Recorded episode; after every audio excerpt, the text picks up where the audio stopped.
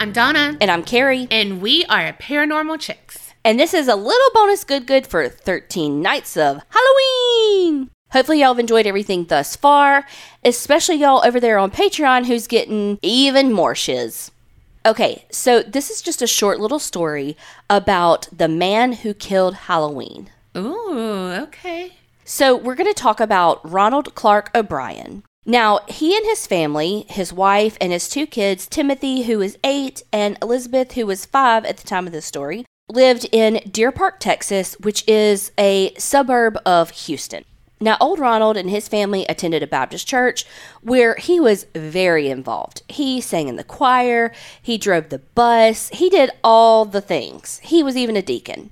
And everybody was like, man, he is a fine, upstanding Christian man. But old Ronald had some trouble keeping a job. And by that I mean he worked for 21 different companies in just 10 years. Holy shit, that's a lot. That's a ton. And he wasn't just like laid off or, you know, oh, it's a recession. No. He was fired for negligence and fraud. How do you get hired anywhere when you have fraud? I don't know if they like weren't allowed to say what he was fired for or if they were just like, I, I don't know. They have to be able to somebody listening has to work in HR. Tell us. But I always heard like with our students and stuff, we could only say yes, they were there. Yes, they were there from these dates, and then like, would you let them work there? And you could oh. only say yes or no, or would they be eligible for rehire or something? And you can only say yes or no. Oh. But this happened back in the 70s, so who knows what the rules were? So I got basically all of this story from A&E True Crime, which had an article that really broke this story down wonderfully. So just know that that's where all this came from. So he had all this fraud and stuff, I would imagine, because at one of his employers, he worked for Texas State Optical, and he made $150 a week. Now, this was just barely scraping by to pay for food and rent. This wasn't you know, hey, my kid needs a new pair of shoes, or I'm assuming like electricity and water and all of that. So he had racked up a $100,000 in debt. Good gosh. That gives me so much anxiety. Now, is that child's play when it comes to my student loans? Yes. However, that gives me so much fucking anxiety of yeah. like just pure debt. I was going to say, because student loans is different than like debt debt. And I don't think that includes a house. Because like you know sometimes it'll be like oh jane doe is $150 $150000 in debt but like 140 of that is a house. You know i don't think that because he was paying rent not a mortgage. Yeah. Money was tight and things were really hard but on october 31st of 1974 he was like you know what? Let's take the kids trick-or-treating. Now, this was a little unusual because oh, Ronald wasn't really into Halloween. Well, because he was, you know, a deacon and all that, and probably really religious. Right. And I know that I grew up going to a Baptist church, and it was kind of not frowned upon, but it was like, oh, be careful, you know, all that witchery or whatever, you know. And I know a lot of the Baptist churches around here do trunk or treats and do fall festivals instead of the kids going actually trick or treating. So, a family friend by the name of Jim Bates and his two kids went with the O'Bryans trick or treating. And they only went to a few houses, but they stopped at this one house. And when they knocked on the door, there wasn't a response. So everybody else was moving on along. And Ronald was like, you know what? I'll stay back. Let me knock. Let me see if somebody's just like taking a long time. It ain't that serious. Just go to another house. Right. So he stayed back, tick, tick, tick, tick, tick, on this house while they all went over to the next house. It didn't take long for Ronald to catch back up with him and be like, somebody actually was home. Look at these giant pixie sticks I got. So he gives the kids all their little pixie sticks and they continue on trick or treating. Well, after they had gone to all the houses they were going to go to, it was time to go home. But before bed, Ronald tells his kids that they can have one piece of candy. This is what we did. When we got home, because we would have like our little jack lantern or whatever that was our, our thing that we carried, but in the car, in the floorboard, we each had a big paper grocery bag. And we would fill that up, dump in the grocery bag, fill that up, dump in the grocery bag. And so when we would get home, we would each pour out our grocery bag full of candy and then, you know, just inspect it. Be like, oh, what you got? Oh, what you got? You want to trade these? Eat a couple of pieces. Like there was no like you can have one. What is this fucking Matilda? Which you don't get that reference. no, I do not. Well, when the teacher, Miss Honey, when her dad was alive, he had these like this box with all these treats, and they would each get one piece of candy every night from it. And it was like really good candy, you know. Uh-huh. And then when Miss Trunchbull took over her daddy's place, uh, she would eat it all and not share. Oh, so that is you. You know what? Maybe. But what did you do? I think the same thing as you. Like, we would just give the candy to my mom and she would do it. That does not surprise me at mm-hmm. all. so Timothy picked the pixie stick. When he went to eat the pixie stick, though, he told his dad it tasted bitter. And his dad was like, Well, here, have some Kool Aid, wash it down, go to bed. Drink some Kool Aid and go to bed. I mean, what? That's Okay. sugary. Okay, no. Your dad's was straight sugar syrup. Most people's was not that sweet. Oh, never mind. he was just trying to let him get that kind of bitter, nasty taste out of his mouth. So right after that, the kids go to bed. But it wasn't long before Timothy or Tim starts screaming, crying. He tells his parents that his stomach hurts and he goes to the bathroom. He starts vomiting and convulsing and then just goes limp. Oh my gosh. So they scoop him up and take him to the hospital. And on the way to the hospital, Timothy dies. Oh, bless it. So when they take Timothy's body to the morgue, the medical examiner's spidey senses immediately go up because he can smell almonds coming from his mouth. Oh, shit. Uh huh. Which, if you've ever watched anything true crime, you know that that's a telltale sign of. Poison. Arsenic. Poison. Okay, I thought that too. Is it not? But this article said it was cyanide. Oh. And I was like, I thought it was arsenic. me too. But I looked it up and it is cyanide. We suck. Well, we were right on the poisoning, just not on. The kind, yeah. Which I'm sure they would have done an autopsy anyway, because I think it's kind of standard protocol if you die outside of a hospital with like a medical condition, like in your home or whatever, especially a small child, Right. Right. an eight year old. Like he should be, you would think he would be healthy and wouldn't just all of a sudden have a stomach ache and drop dead. Yeah. So they did an autopsy on him and they found that he had enough cyanide in him to kill two to three grown men. What the fuck? Which I mean, define grown men because I am quite larger than some grown men. So can we just say adults? like, why is it got to be grown men? Because, bitch, I could eat you under the table.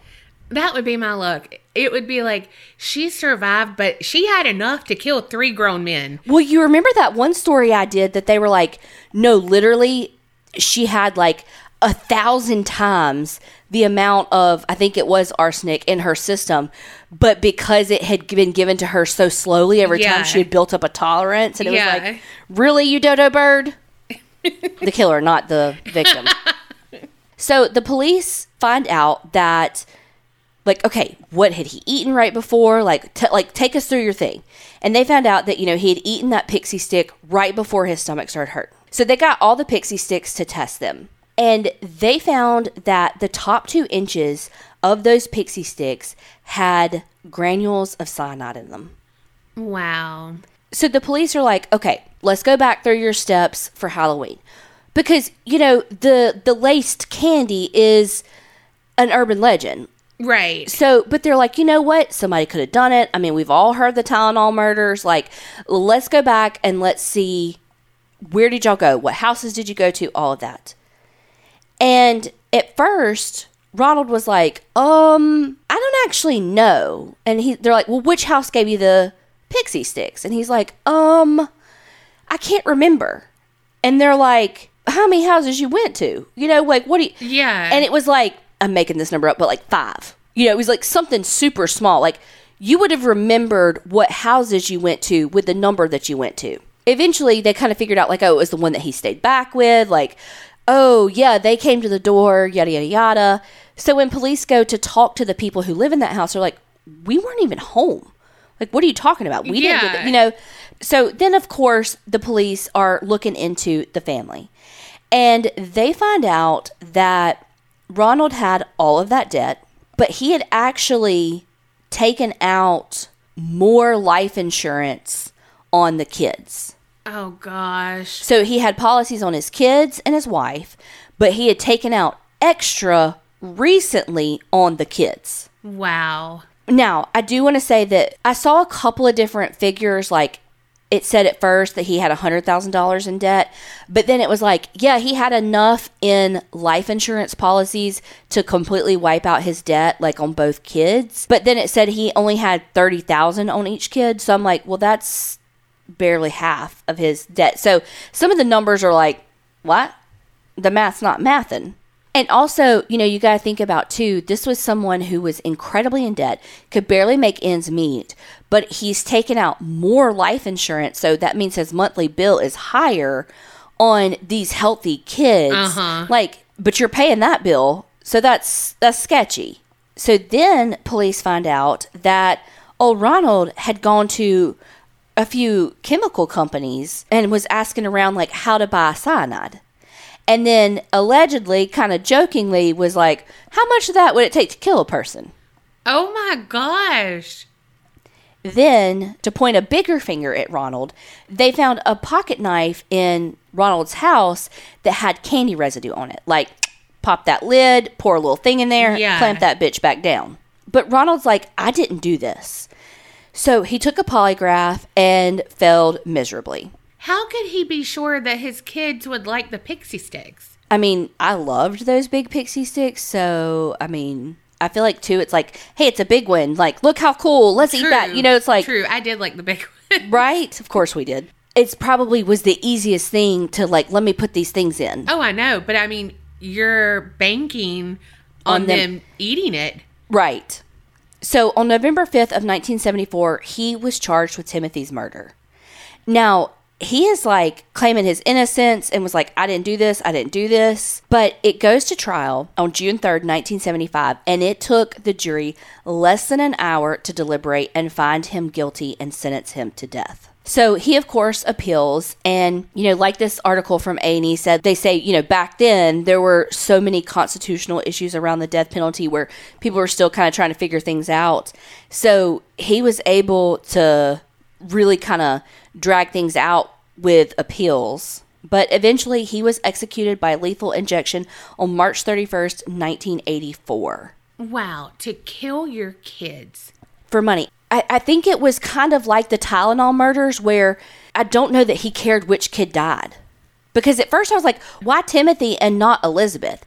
But I think what he did was he put it in all 4 uh-huh. so that he could be like, well, I wasn't targeting my kids, all four of them. But like, you're really trying to bank on some serious timing. Or did he care who was injured? he just wanted them all to have it. So when they were like, oh, it came from the pixie stick, and they inspect all the pixie sticks, they all had it. So he was really willing to kill these random, I hate to say random, but like family friend kids, like not even, you know, it was like, oh, if they eat it, they eat it. Who cares? Yeah, that is wild. I mean, of course he doesn't care because he's killing his own kids. True. He just continued to perpetuate this urban legend fear of your kid's candy being tampered with. So, I mean, it was a terrible plot, but also he played on people's fears and, you know, really did try to kind of make it look like it was somebody come. But again, it was like, well, you picked a house that nobody was there. You know, it was a shitty plan, but also kind of a good one. Yeah. You know, both cases you've covered where it's been like, oh, someone laced the Halloween candy and, you know, they're evil and they're going to try to kill all of our kids. It's been dads who have targeted their own kids. Right. Oh my gosh. I also feel so sorry for Elizabeth too, who has to live knowing one, her brother died, but two, her dad was willing to kill her too. Yeah. Like again, he did not care which kid was hurt or both. He didn't care. Golly. He probably wanted it to be both so he could get double the money. Yeah. I just I, that's got to be something hard to live with. I don't know. I just poor thing. Wow. Well, I don't want a pixie stick now. And also, how genius, but also, how did he close it? I mean, like, I, I just have so many questions. Like, okay, opened it with a knife, put it in there, and then, like, what? Did he, like, use a straightening iron and clamp it back down? Literally, that's what I was thinking. Like he could have. Oh, never mind. Hold on. Like he was doing it on the fly. But, but see, in my head, he did it, he laced it at home Oh, that's true. and took it with him, but, like, where did he put it? in his pocket. Those things are fucking huge. Well, is it legit the big ones? Yeah, I think so. Uh, It was two inches, it said, of bad stuff. So, like, a small pixie stick is only, like, what, three? oh, I thought you meant the jumbo round ones. Yeah, no, that's what I'm saying. Like the the little bitty skinny ones. Uh, yes, I think it's like the ballpark pixie stick is what I'm picturing. Well, that's when you said big. That's what I'm picturing. But I mean, It couldn't be the little bitty ones. Like, there's no way he would be able to do that. no, the skinny ones though. They're like five inches. Okay, I'm picturing the big baseball park kind. I was gonna say, well, it, he could have had it in a coat, but it's in Texas, so it Yeah, you know it ain't cold. Yeah, Maybe he had on a costume, and it was like, or in his pants. I don't know. I don't know either. You know, he was probably so excited when they finally got to that house. He's like, "Whoa, finally, I could take this thing out of my leg or whatever." Yeah. Well, thank y'all so much for listening. Hopefully, you're enjoying 13 Nights of Halloween. We sure are. And remember, Creep it real and don't get scared.